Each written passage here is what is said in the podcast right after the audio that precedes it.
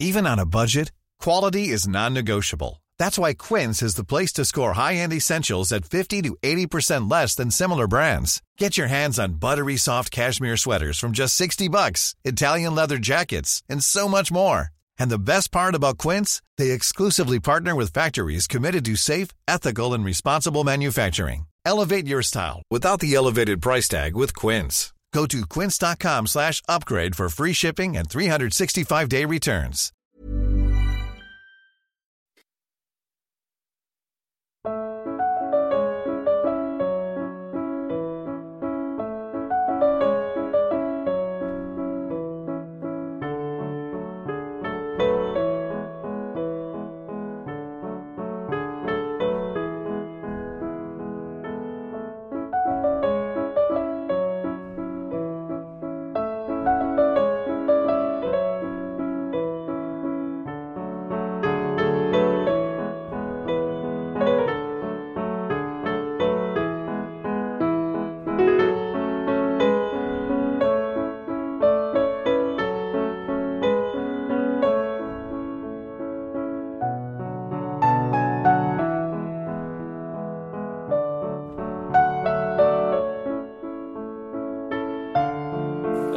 Tous. Euh, la revue Conflit aujourd'hui a l'honneur de recevoir euh, quelqu'un qui a plusieurs casquettes. Il est, on peut dire qu'il est journaliste, on peut dire qu'il est photographe, euh, qu'il est voyageur, globetrotter, entrepreneur aussi. En fait, il est youtubeur et il vulgarise la géopolitique sur YouTube.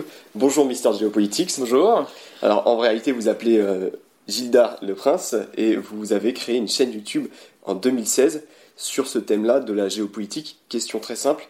Qu'est-ce que c'est que la géopolitique?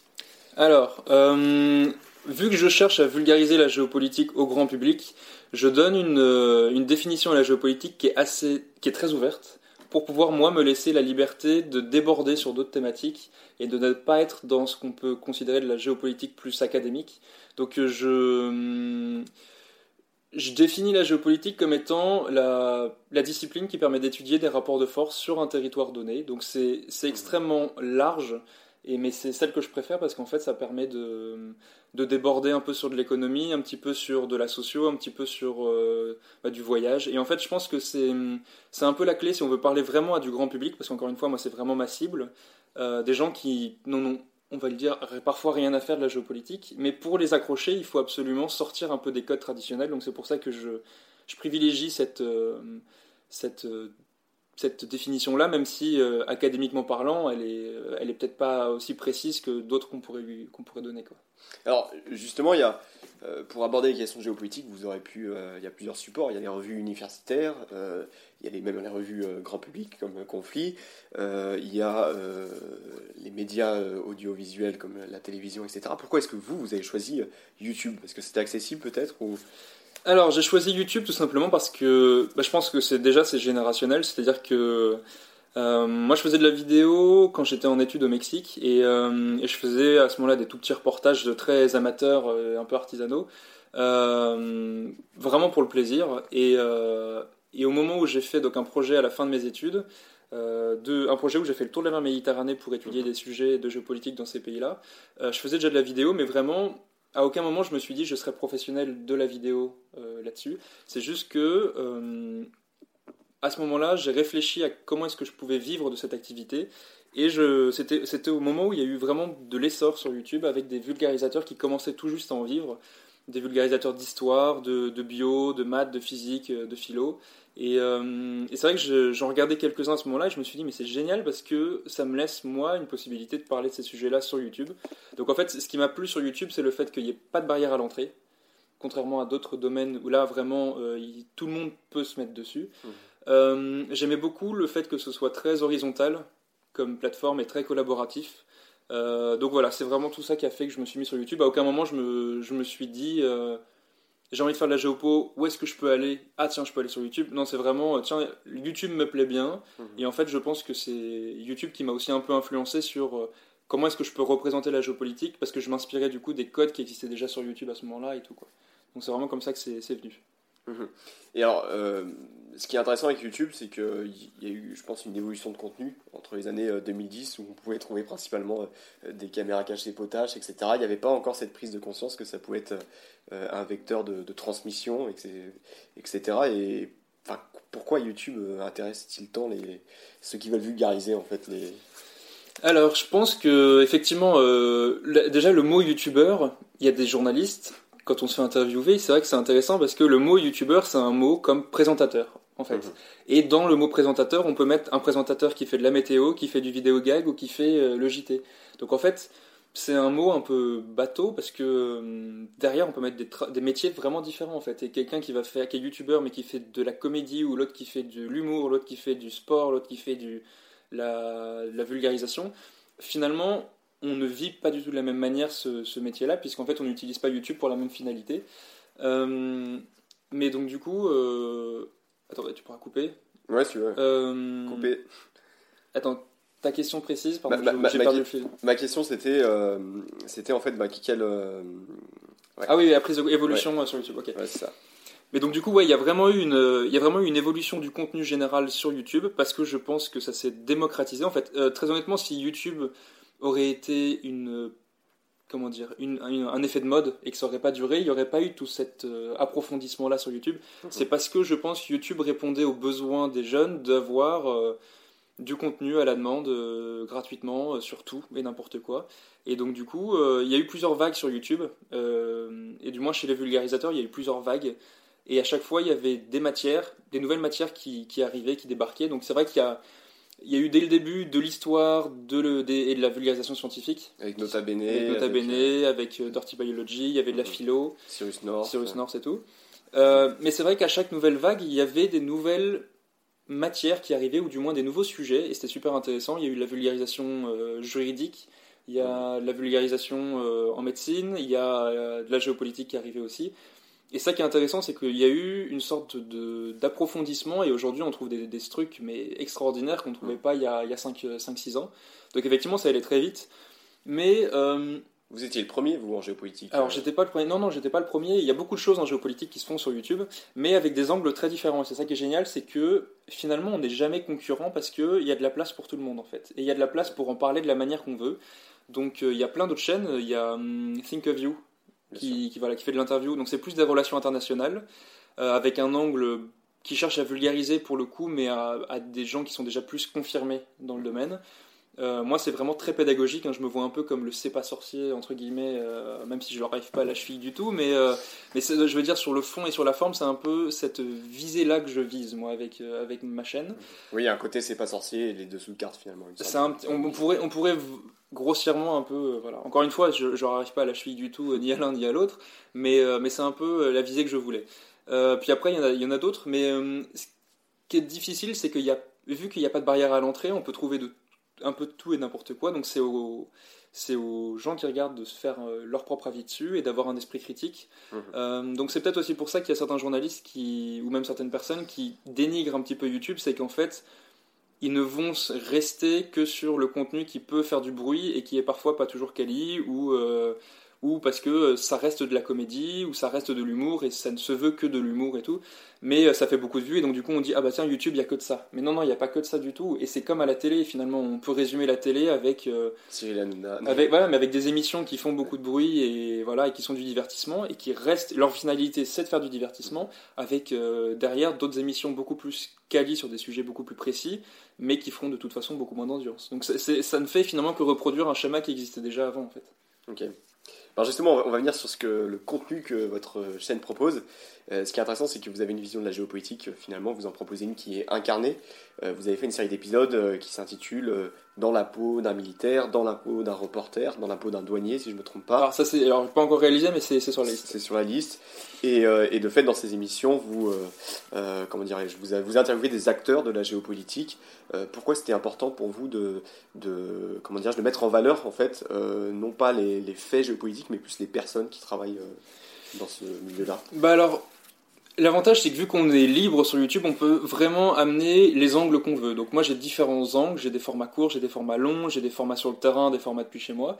Et ce format-là, dans la peau 2, en fait, euh, comment dire, c'est que j'ai une manière de parler de la géopolitique où j'essaye de la dissocier au maximum de comment dire, l'actualité immédiate. C'est-à-dire que même s'il se passe quelque chose dans le monde, je vais en parler, mais je vais chercher à pas la rattacher à euh, des personnalités. Je vais pas dire ah, euh, euh, je vais pas parler de, Poutine, d'Erdogan. Je sais pas comment dire, mais j'essaye en fait de parler des faits sans forcément les rattacher à un gouvernement ou à des personnalités pour pas embrouiller les gens et qu'ils aient vraiment en fait une sorte de compréhension du monde sans forcément que ce soit rattaché à un gouvernement en particulier ou une personne en particulier. Une vision de fond finalement. C'est un peu une vision de fond que j'essaye d'apporter, c'est exactement ça.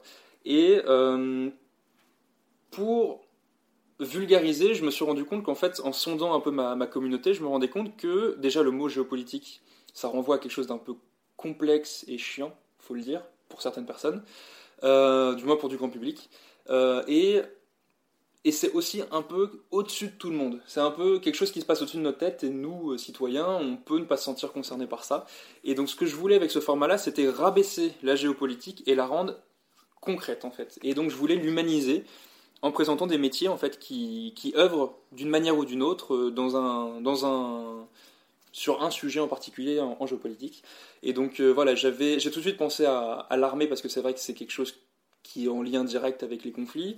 Euh, mais j'ai pu faire un sujet sur dans la peau d'un expert en cybersécurité, dans la peau d'un espion, d'un espion, donc avec un, un, ancien de la DGSE. Euh, donc là, c'est quand même avec une dominante un peu euh, stratégique et militaire, mais je veux vraiment pas me limiter qu'à ça. Je voulais faire dans la peau d'un douanier pour justement euh, aborder un peu la question des frontières, dans la peau d'un urbaniste pour parler des questions des villes, dans la peau d'une cartographe. Donc là, c'est prévu avec les journalistes du monde qui font toutes les cartes du monde. Comment est-ce qu'on représente le monde avec des cartes Donc voilà, je me limite absolument pas à un domaine et je pense que ça retransmet ce que je fais sur YouTube, c'est-à-dire le plus généraliste possible. Et qu'en général, dès que je vais faire un sujet sur une question environnementale. Le lendemain, je vais essayer de faire un, épisode plus sur une question euh, sociale, puis après plus sur une question euh, stratégique et militaire. En fait, j'essaie vraiment de varier les sujets pour ne surtout pas me spécialiser sur un domaine. Donc voilà, je suis grand public, généraliste, et ce format-là, là, de Dans la peau 2, incarne vraiment bien. Et ce qui est incroyable, c'est que je, je, reçois des messages de gens qui derrière s'engagent dans une voie mhm. suite, à avoir vu suite au témoignage et euh, c'est ça. Et, un commentaire qui, je pense, et qui a été laissé sur, une des, sur le format Dans la peau d'un espion, euh, qui finalement, je pense, euh, moi, m'a rendu très fier, c'est qu'en fait, la nana avait écrit que le témoignage de la personne, c'était vraiment de l'humain, c'est-à-dire que c'est quelqu'un qui parle de son travail et qu'encore une fois, c'est détaché un petit peu de... de la fiche de métier qu'on Exactement, exactement. Voilà. Ça peut être aussi bête que c'est quoi les horaires? D'un fonctionnaire qui bosse, dans le, qui bosse dans le, dans le domaine du renseignement. Euh, c'est quoi la chose qu'il préfère dans ce domaine et qu'est-ce qui est le plus difficile à faire? Enfin, ça peut être des questions parfois beaucoup plus innocentes, mais qui finalement sont moins innocentes qu'elles le paraissent parce qu'elles donnent à voir en fait un angle très différent sur le métier. Mhm. C'est euh, alors je pense justement à, vos dernières sorties vidéo, euh, dont vous avez fait une collaboration avec l'armée française. Ouais. Euh, dans quel cadre vous faites Vous appelez euh, un officier de communication? Vous, C'est eux qui vous appellent pour faire une communication commerciale? Comment ça se passe en fait ce genre de... Alors, euh, pour rappel en fait, c'est vous avez fait une, une, vidéo sur les orpailleurs en Guyane. En Guyane. Vous avez accompagné une section de la Légion étrangère. Alors, il y a la toute première collab que j'ai pu faire avec l'armée de terre.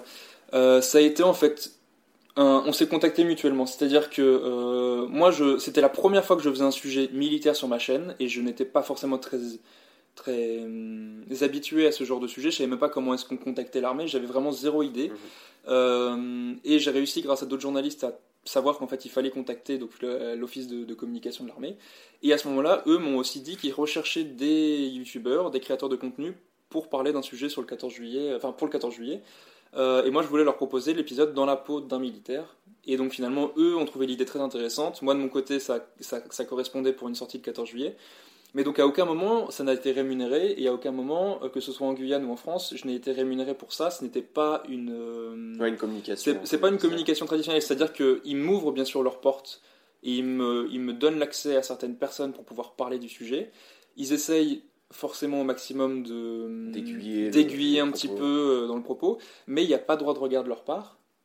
Euh, donc je ne suis pas rémunéré, et si j'étais rémunéré, là ce serait clairement expliqué à ma communauté que c'est une, une, une, communication avec l'armée, et, euh, et, là pour le coup, puisqu'ils rémunèrent, ils ont un droit de regard sur comment c'est comment c'est spécifié. Pour la Guyane, c'était un peu différent puisque c'est arrivé du coup deux ans après ce format-là, enfin un an et demi après ce format-là dans la peau d'un militaire. Et là, pour le coup, je suis parti sur le terrain en tant que journaliste pour un média qui s'appelle VSD. Euh, et euh, on a contacté l'armée en leur disant Nous, on sera en Guyane pendant tant de temps pour traiter de tels sujets. Est-ce que euh, vous êtes intéressés pour qu'on fasse un sujet sur ça, ça et ça? Et en fait, c'est-à-dire que eux, est-ce qu'ils ont envie qu'il y ait des journalistes qui parlent de tel ou tel sujet? Parce que parfois, il y, a des, sujets qui sont déjà traités 35 fois et ils n'ont pas le besoin particulier qu'on reparle d'une mission qui a déjà été parlée. Et parfois, ils ont envie de mettre l'accent sur d'autres choses qui sont importantes parce que ça défend les intérêts français, ça défend. Euh, par exemple, il y a un sujet en Guyane dont on parle très peu qui est la lutte contre la pêche illégale.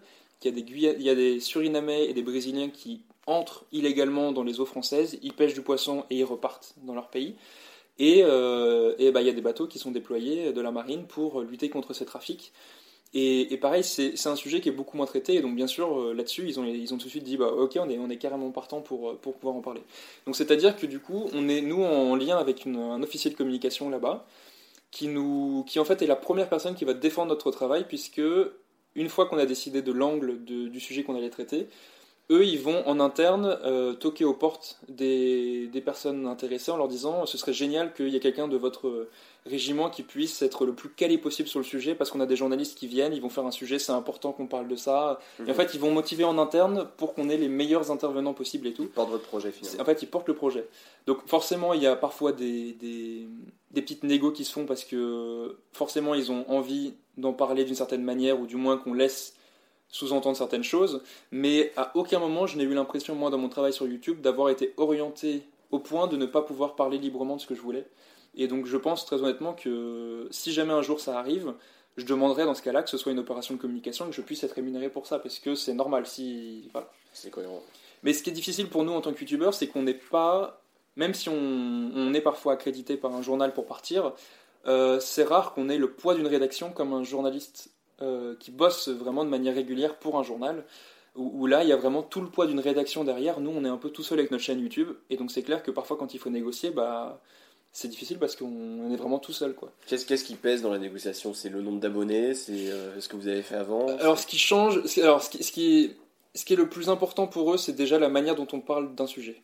Euh, ça, j'ai été agréablement surpris de voir que déjà ils regardent la manière dont on parle, parce qu'ils n'ont pas envie de passer euh, des journées et des journées entières avec un journaliste, dont ils savent que de toute façon, il ne prendra pas le temps derrière de faire l'effort intellectuel d'aller saisir la complexité des enjeux, d'aller saisir, de, comprendre pourquoi c'est important d'intervenir, est-ce que c'est fait de la bonne manière, et voilà. Ils n'ont pas envie de toute façon passer du temps, à, ils n'ont pas de temps à perdre avec des gens qui de toute façon n'en parleront pas. Et, encore une fois, ils ne cherchent pas des gens qui vont en parler en, faisant des éloges, euh, forcément. quoi. Ils, ont envie juste simplement d'avoir des gens qui puissent en parler, mais avec le plus de justesse possible sur la difficulté des enjeux. Et c'est moi, ça m'a beaucoup plu, c'est-à-dire que les personnes que j'ai pu interroger dans l'état-major reconnaissaient eux-mêmes parfois la limite des actions qu'ils menaient eux sur le terrain. Et donc en fait, c'était c'était beaucoup plus comment dire authentique et honnête parce qu'on sentait qu'il n'y avait pas de on n'était pas là du tout pour faire une éloge en particulier mhm. pour un truc. Donc forcément, moi je mets en avant leur travail et ce qu'ils font sur le terrain, mais euh, c'est une manière de travailler qui moi m'a beaucoup plu parce que finalement tout le monde s'y retrouvait et moi j'avais surtout la liberté d'amener le sujet comme je le voulais et, ça plaît derrière, je sens que ça plaît donc euh, donc non franchement je suis très satisfait de ces, collabs. Euh, voilà. Alors justement on va, venir justement plus précisément dans, dans le fond de, de votre chaîne YouTube. Euh, par rapport à ces. Euh, qu'est-ce que vous, avez, vous êtes allé en Guyane par exemple Qu'est-ce que, qu'est-ce que vous retenez de, de cette opération que vous avez, euh, à laquelle vous avez assisté Donc de la lutte contre l'orpaillage illégal et contre la pêche illégale, si j'ai bien compris. Ouais. Alors on a fait, on a fait six sujets en Guyane. Mhm. le premier. Qui sont pas encore sortis. Alors qui sont pas sortis, c'est pour ça que je ne les ai pas encore beaucoup communiqué dessus. Mais on est parti à la base pour un média qui s'appelle VSD pour parler de l'opération Titan. Donc en Guyane, il y a deux opérations militaires qui sont, en cours euh, depuis déjà un, bon, nombre d'années. Euh, donc l'opération Titan, c'est à chaque fois qu'il y a une fusée qui décolle du territoire et qui part dans l'espace, il y a, donc une tous les mois à peu près, il y a un protocole militaire qui a lieu pour, protéger en fait euh, et sécuriser le, pas de tir de, la fusée. C'est-à-dire qu'il y a une équipe sur terre, sur mer et en l'air pour protéger et être sûr que le, lancement se passe bien. Et donc ça, c'est euh, au niveau de la Terre, c'est la Légion étrangère en grande partie qui s'en occupe. et donc du coup, nous, on était à la base venus en Guyane spécialement pour ce sujet-là. C'était vraiment ça notre truc central.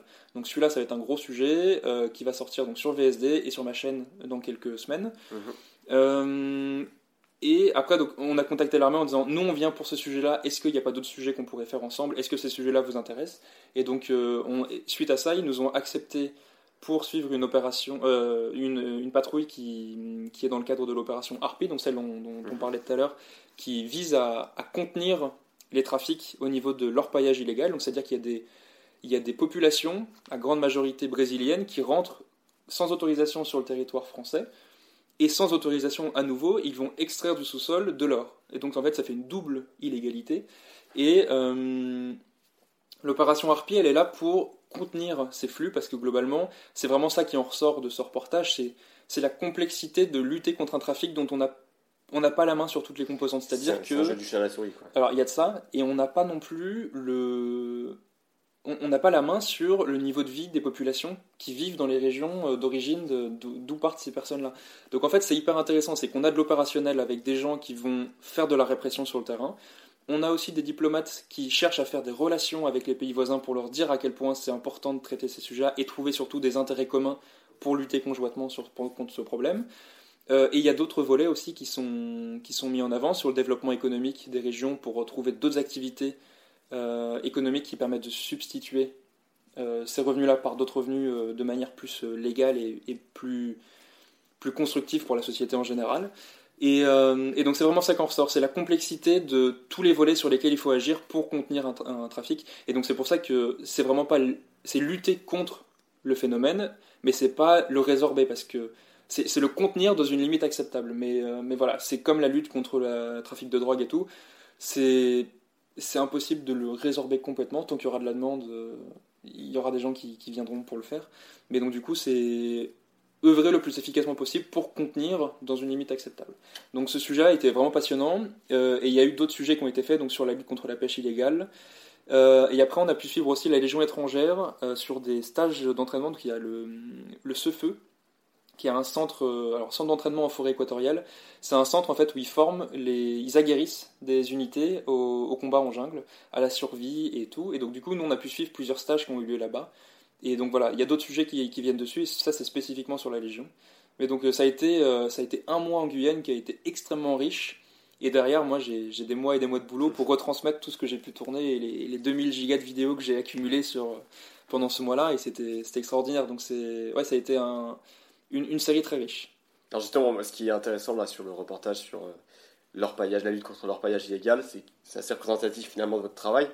C'est que à la fois on vous voit euh, avec cette section de la Légion étrangère, et d'ailleurs pour euh, la suivre, je crois que vous avez vous-même dû suivre un stage de, formation militaire. Alors je, je, corrige juste, pardon, c'était, c'était là on n'était pas avec les légions. La Légion est parfois détachée pour faire de l'opération Harpy. Mhm. Nous quand on y est parti, c'était pas la Légion, c'était d'autres unités de, de l'armée de terre, mais c'était pas la Légion. Mais c'est vrai que la Légion peut être détachée en, pour Harpy de la même manière que n'importe quelle autre unité de l'armée de terre. Et, vous, vous avez fait un stage justement pour suivre cette, euh, cette, euh, cette section de l'armée de terre euh, dans ce... Alors, on a suivi effectivement, on a eu une formation par, l'armée, par la Légion à la survie en jungle, au bivouac et tout, mais alors non, c'était pas spécifiquement lié à la mission qu'on a suivie en forêt pour Harpy, puisqu'en fait la Harpy a eu lieu avant.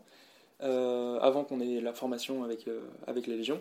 Mais, euh, et surtout qu'on est parti, en fait, c'est, hum, là on est parti sur la journée. Voilà, donc il n'y a pas eu besoin de bivouaquer en, en forêt et tout. Mais, mais c'était génial parce qu'en fait, on a pu on a pu vraiment être au plus près de leur travail quotidien. On a pu mettre en avant un travail que eux ne peuvent pas forcément montrer parce que quand ils sont en mission, ils peuvent pas prendre de photos ni filmer quoi que ce soit. Donc ils étaient. On sent qu'en général, dans ces moments-là, ils sont très d'une certaine manière euh, intéressés de mettre en avant leur travail, qu'on montre un peu les, les conditions, parce que c'est vraiment il y a la pénibilité du travail en jungle, mais on, ne l'imagine même pas, c'est astronomique. vous filmez euh, l'humidité sur vos pieds, ah, euh, le silence avant l'opération, etc. C'est vrai qu'on a les détails, je dirais, incarnés, quoi. On, on, vit la chose. Quoi. Et puis, ce qui est intéressant, en fait, et c'est ce qui est représentatif de notre travail, c'est que vous êtes justement avec ces militaires, et après on vous voit dans un bureau avec alors, euh, vous parlez de la diplomatie, etc., avec quelqu'un qui est qui est, enfin, en fait, c'est les différents volets que vous évoquez. Vous êtes à la fois sur le sur le front et puis à la fois sur le, le volet euh, plus, diplomatique, médiation, etc. Qui, qui, forcément se, se recoupe. Complètement. Alors ça c'est un donc ça c'est un format de vidéo. Donc on parlait d'un format vidéo tout à l'heure qui s'appelle Dans la peau 2. Euh, là ce format-là en Guyane c'est un autre format qui a débarqué euh, et qui est nouveau puisque j'ai sorti que quelques épisodes de ce format-là qui s'appelle en fait l'aventure géopolitique. L'idée c'est vraiment que ce soit du terrain et qu'on puisse parler de géopolitique, mais avec autant une réflexion stratégique que euh, sur le terrain avec de l'opérationnel. Et donc en fait c'est ça qui est génial et qui a beaucoup plu à l'armée, c'est que dans un même épisode, on va, en, gros pour faire très simple, ça va pas être soit un épisode sur de la stratégie dans un bureau euh, un peu découpé de la réalité, et de l'autre euh, qu'un épisode à fond action, un peu bourrin sur le mmh. terrain, détaché de toute stratégie de fond en fait. Et c'est mmh. ça qui... C'est pas envoyé spécial. c'est ça. Et en fait c'est ça qui, je pense, les a beaucoup intéressés, c'est qu'en fait dans un même épisode, on va comprendre la vision de fond de pourquoi la mission est nécessaire, comment est-ce qu'on s'y prend pour la mener. Euh, donc ça, ça se fait forcément, souvent dans des bureaux avec, euh, avec des personnes qui sont, eux, au niveau stratégique et, et, du coup dans l'état-major. Et après, on est sur le terrain, et donc en fait, on voit l'application sur le terrain et les complexités de, de, de, réaliser en fait cette mission sur le terrain. Et donc c'est ça qui plaît, c'est ce double regard un peu opérationnel et stratégique euh, qui, qui, a plu et qui, moi, je trouve, trouve du sens en fait cette manière-là quoi. Ok, et euh, vous évoquiez les, heures de montage qui vous attendent euh, par rapport à ces euh, épisodes. Justement, il y a un énorme travail de, post-production dans vos reportages. Et ce qui est intéressant, c'est que vous êtes seul de A à Z quand vous conduisez, à la fois quand vous fixez le reportage, quand vous le tournez, quand vous faites vos interviews, quand vous le montez et quand vous le distribuez vous passez des nuits blanches Comment ça se passe? Puisque... Alors on dort très peu. Ouais, non, faut savoir. Il y a un... c'est, plus vraiment un secret maintenant, mais sur YouTube, c'est un, c'est un travail colossal et il y a énormément de burn-out hein, chez les YouTubeurs. C'est pas, un... c'est pas un... C'est pas un secret, mais je vois pas, mais vous avez beaucoup de cernes. Ouais, là je, je, sors d'un, long reportage, donc c'est pour ça. Mais mais en fait, oui, c'est passionnant parce qu'en fait, on fait 15 métiers en un. C'est-à-dire que dans, dans, les métiers plus traditionnels de l'audiovisuel, un reportage de ce type-là, il y aurait un cadreur, un fixeur, euh, un réalisateur général, euh, et après il y aurait un monteur, un distributeur. Enfin, voilà, tout est découpé en fait en une multitude de, métiers. Et c'est vrai que nous, bah, puisqu'on essaye de tout faire tout seul, bah, on fait beaucoup de choses moins bien que si c'était quelqu'un juste tout seul qui le faisait. Qu'est-ce que vous faites moins bien par exemple bah, on passe moins de temps sur la communication. Je pense que si on était, il y avait quelqu'un spécifiquement sur la communication, on pourrait euh, communiquer euh, trois fois mieux et trois fois plus sur d'autres supports. Euh, on pourrait, pendant qu'il y en a un qui fait le montage, l'autre pourrait commencer un autre reportage, et donc en fait, on irait deux fois plus vite sur les épisodes. Donc, je pense qu'on perd dans une certaine, on perd une certaine productivité parce qu'on pourrait aller plus vite et, faire plus de choses.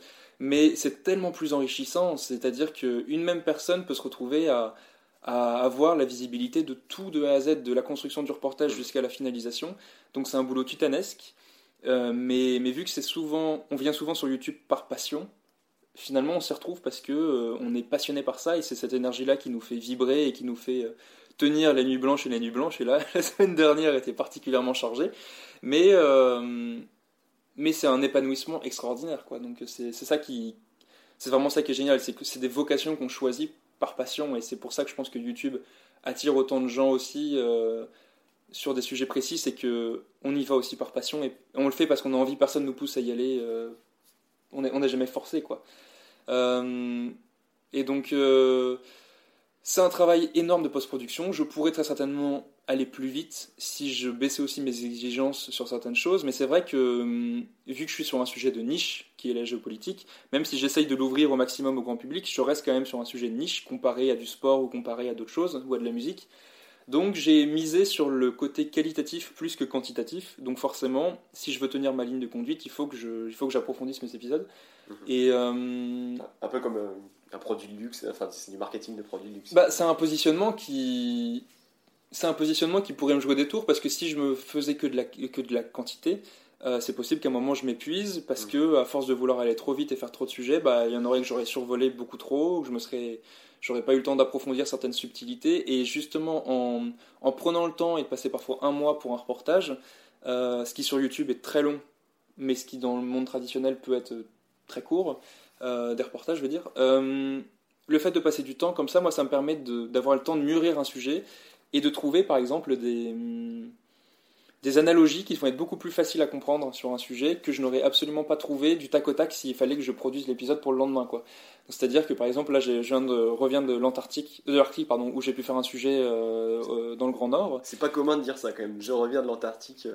De, ouais de l'Arctique, de l'Arctique pardon. Je non mais, non, mais plus en termes de situation professionnelle. En termes de situation, oui. intéressant quand même. Ah c'était génial, c'était absolument extraordinaire.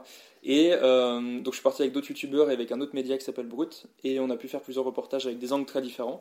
Et moi je voulais parler de la géopolitique en Arctique, et, euh, et au début je fais une petite présentation du milieu géographique de l'Arctique, et en fait on trouve des analogies vraiment qui, qui, derrière sont beaucoup plus compréhensibles pour le grand public parce qu'on a eu le temps de mûrir et de faire ah ok donc l'Arctique en superficie c'est quatre fois la Méditerranée. D'accord ça c'est parlant euh, la géographie de l'Arctique, ok, c'est une cuvette en fait, avec, avec un seul endroit où l'eau peut s'évacuer. Ah, c'est un détroit, c'est à tel endroit. Et en fait, tout ça, je sais pas comment dire, mais c'est c'est des analogies, par exemple. Euh, quand on prend le temps d'approfondir le sujet, on trouve des manières de le présenter qui, est beaucoup, qui, sont beaucoup plus parlantes.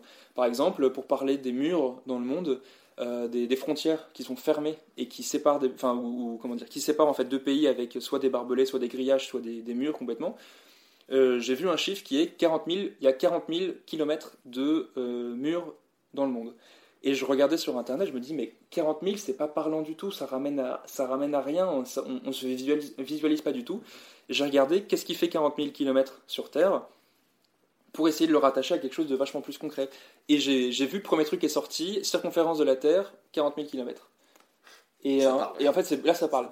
Et en fait, c'est ça ce travail de vulgarisation. Je pense que c'est de trouver des analogies euh, hyper visuelles qui vont faire que euh, on, percute dans la tête des gens. Et euh, forcément, ça va être beaucoup plus académique et beaucoup plus précis de dire il y a 40 000, enfin limite à la virgule près, ou d'être beaucoup plus précis. Mais c'est pas du tout l'objectif de mon travail. C'est vraiment moi, je suis vraiment en première ligne. Et le but, c'est de parmi tous les gens qui sont intéressés sur ma chaîne, les renvoyer vers un contenu encore plus euh, qui vise encore plus euh, les, enfin, une expertise encore plus précise. Moi, je suis vraiment là pour, en, gros, essayer d'attirer du grand public et les tirer en arrière vers, euh, vers d'autres créateurs qui, eux, font quelque chose d'encore plus précis. Donc, c'est vraiment ça le travail de passation du savoir. Il faut, il faut qu'on soit sur toute une échelle, en fait, entre experts versus grand public. Donc, moi, c'est pour ça que je, je, prends le temps d'approfondir ces reportages. C'est parce que c'est comme ça aussi que j'arrive à trouver un angle d'accroche qui plaît. D'accord. Et alors, ce qui est intéressant, c'est que euh, au niveau de la forme, c'est vous emmener finalement votre, euh, vos abonnés, vous les emmenez avec vous dans vos reportages. Il y, y, a beaucoup de parties où on voit filmer, où c'est vous-même qui êtes à l'écran. Et euh, il y a un côté un peu Tintin euh, qui se balade, euh, de, de reporters, vous n'êtes pas au petit 20e, mais de reporters qui se baladent dans, plusieurs pays différents. Et à chaque fois, on a ce repère, c'est vous finalement, on vous voit en Antarctique, on vous voit en Guyane, donc littéralement aux antipodes. est-ce que c'est pas une, est-ce, est-ce que c'est pas là une nouvelle définition, comment dirais-je, de, de façon de faire de reportage qui est euh, plus incarnée, plus vivante euh. Alors ça c'est là, la question qui est posée, euh, elle se pose dans le dans le milieu du photojournalisme. C'est on va dire que Internet a amené de nouveaux codes et ça va avec la mode du selfie, génération selfie. Voilà, et c'est une version beaucoup plus incarnée du contenu. Mais même ça se voit sur d'autres choses. Les, les présentateurs sont beaucoup plus il y a de la pipolisation, on va dire, de l'information. Il y a beaucoup plus. avec voilà. Clément, oui, Exactement. Donc en fait, c'est une tendance de fond qui est visible aussi sur YouTube. Et donc c'est clair que hum, moi, je me suis posé la question est-ce que je me mets en avant? Est-ce que je montre ma tête dans mon contenu? Euh, Et j'ai, moi, j'ai réfléchi à tout ce qui me motivait le plus dans le contenu que j'adorais, et c'était quasiment tout le temps du contenu incarné. C'est-à-dire, mais même par exemple l'émission Le Dessous des cartes, je la trouvais incarnée par euh, le présentateur. c'est ça. Euh, c'est pas sorcier, c'était incarné, euh, ou même des émissions de voyage, j'irai dormir chez vous, c'est incarné. Donc je me suis dit, bon bah ok, il faut que j'assume cette, euh, cette position. Donc moi ça me dérangeait pas au début de, de me retrouver qu'avec un rôle de présentateur où j'incarnais vraiment ce, ce rôle-là. j'ai pas l'impression non plus d'avoir créé un personnage qui ne me ressemble pas, j'ai l'impression d'être authentique dans la manière dont je, je suis à l'écran.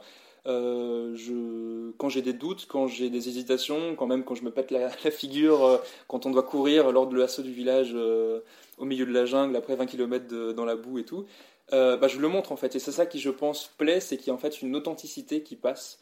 plus proche finalement. Et, et, je pense que ça crée du coup une proximité complètement.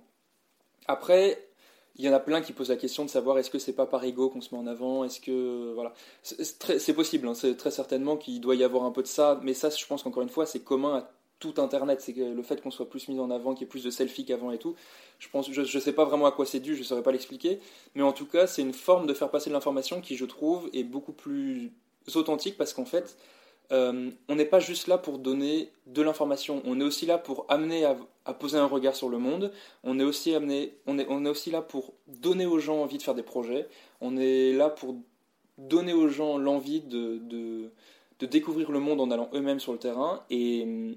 Oui, ils s'identifient en fait. Parce que, la parce que, qui se déplace, on vous voit faire votre sac on s'identifie en train de se dire on fait notre sac pour Antarctique.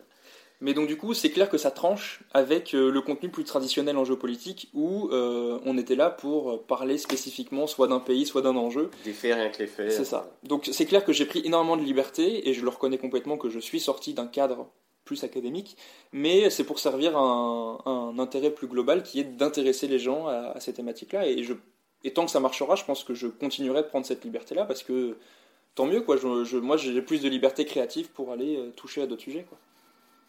Alors on vous voit, euh, donc dans vos vidéos, on vous voit à l'écran, on voit ce que vous faites euh, quand vous êtes en reportage, etc. Par contre, il y a quelque chose qu'on ne voit pas, c'est les coulisses euh, de ces reportages, de ces interviews, etc. comment est-ce que vous vous organisez? Est-ce que vous avez un studio d'enregistrement, puisque la qualité est, très bonne Comment ça se passe Alors, euh, sur YouTube, on dit que c'est l'école de la bidouille, c'est-à-dire que c'est comme en musique. Euh, les musiciens, en général, quand ils sont jeunes, ils ont reçu une guitare pour l'anniversaire, ils commencent à en jouer euh, dans la maison des parents. Puis après, ils vont dans le garage et ils commencent à créer une sorte de studio où ils jouent le week-end, voilà. Et après, ils sont repérés par un network où ou alors ils grossissent tellement qu'ils ont les moyens de... qu'ils ont les moyens de, de, grossir et du coup de créer de créer eux-mêmes leur structure. Sur YouTube, c'est exactement la même chose. Le YouTuber, il commence dans sa chambre tout seul avec son téléphone. C'est ce que vous avez fait C'est ce que j'ai commencé à faire, parce qu'en fait, on commence avec les moyens qu'on a. Donc, c'est vraiment l'école de la bidouille. Donc, euh, j'ai franchi quelques étapes en trois ans, mais je reste toujours assez artisanal dans ma manière de faire. C'est-à-dire que euh, le studio dans lequel on me voit avec la carte et tout, c'est mon ancienne chambre d'enfant que j'ai complètement, chez mes parents, que j'ai complètement retapé en studio. Donc en fait, euh, c'est plus une chambre, c'est un studio vidéo. Donc, là, vos parents ont chez vous un studio vidéo C'est ça. Euh, donc ils habitent en banlieue parisienne. Donc moi, à chaque fois que je vais en, en, tournage, je peux aller chez eux pour, euh, pour tourner sur un fond parce que je trouve que ça.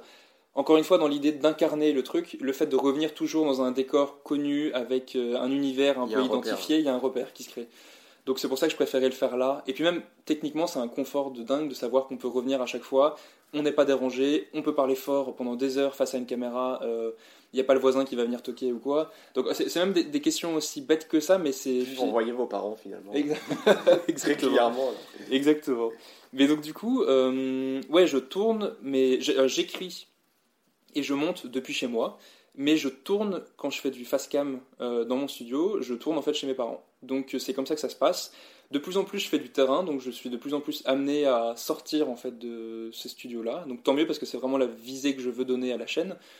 Euh, et, donc du coup, j'amène à voir d'autres choses, mais je suis plus forcément dans le le moule que j'avais les deux premières années de ma chaîne, où vraiment j'étais tout le temps à chaque fois dans le studio et à chaque fois on me revoyait dans cet univers-là. Maintenant, je commence à sortir un petit peu euh, à l'étranger euh, de, ce moule-là.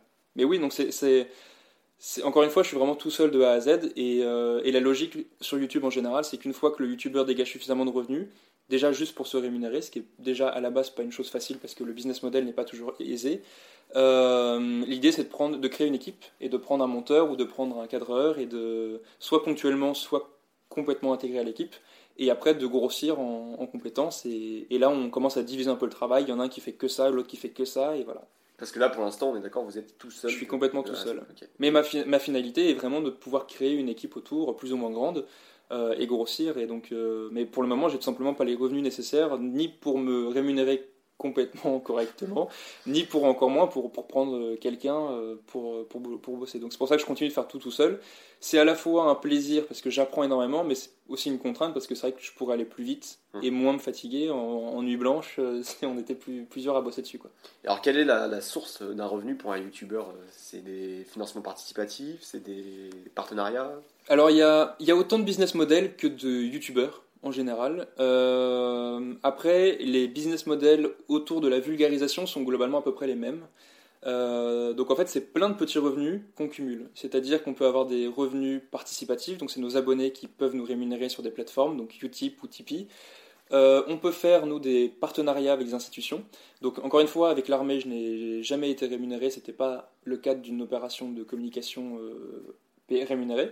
Mais par contre, j'ai fait des partenariats avec l'Agence française de développement, euh, là, je vais faire des partenariats avec un distributeur de documentaires euh, militaires, puisque j'ai d'autres formats sur la Légion qui vont arriver et du coup ça match parfaitement. Donc là, c'est je donne de la visibilité soit à des institutions, soit à des entreprises, mais qui sont dans le domaine. Et auquel cas, là, je préviens mes abonnés en disant que c'est soit sponsorisé, sponsorisé soit euh, c'est carrément une collaboration rémunérée. Et donc là, c'est des partenariats qui, sont rémunérés.